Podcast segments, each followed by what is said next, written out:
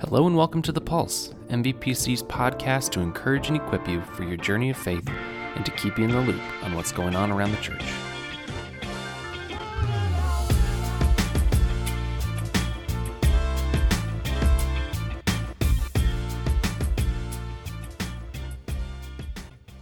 Hey everyone, welcome to episode 47 of The Pulse. It's good to chat with you again. My name is David Miles, and I'm a part of the pastoral staff here at MVPC. It's March 1st. Can you believe it? We are really quickly approaching spring. This is an exciting Sunday coming up. Pastor Pete will be preaching uh, kind of for the first time officially, and after service, we'll be having a cake reception after our second service. And so, uh, we would love to have you stick around with us. Spend some time getting to know Pastor Pete and Cheryl and Jonathan.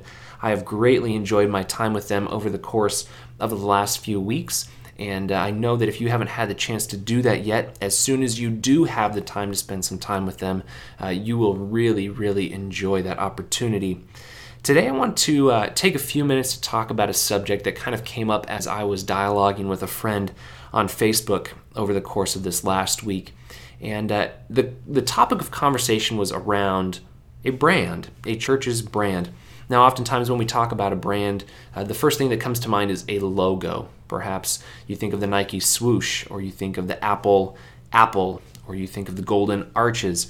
And we think of these, these icons, these images, as a brand. And uh, the conversation uh, quickly began to uh, get a little bit deeper into what really is a brand.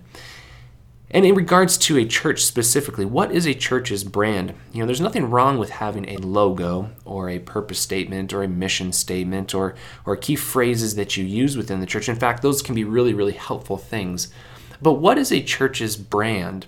Uh, someone in the conversation made the comment that uh, sometimes you have to do things and have to deal with situations, but you don't want those things to hurt your brand.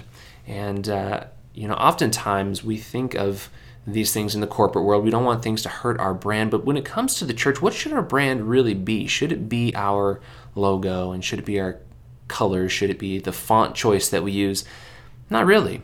Our brand as Christians, our brand as the church should really be rooted in who Christ is. It should be rooted in the great commission that we have called to live out. Matthew 28, Jesus sits down, he's talking with his disciples, and he tells them, Go and make disciples of all nations, baptizing them in the name of the Father, the Son, and the Holy Spirit. As believers, as the church, our brand should really be all about sharing the love of Christ with others. It should be taking the gospel to them in a loving way. It should be meeting the needs of those around us who are truly in need. When we think of our church's brand, that should be the most compelling thing uh, that we can do. That should be our brand. Now, we may have a logo and we may have a purpose statement, but at the end of the day, the most compelling thing is truly living out the call that God has placed on our lives.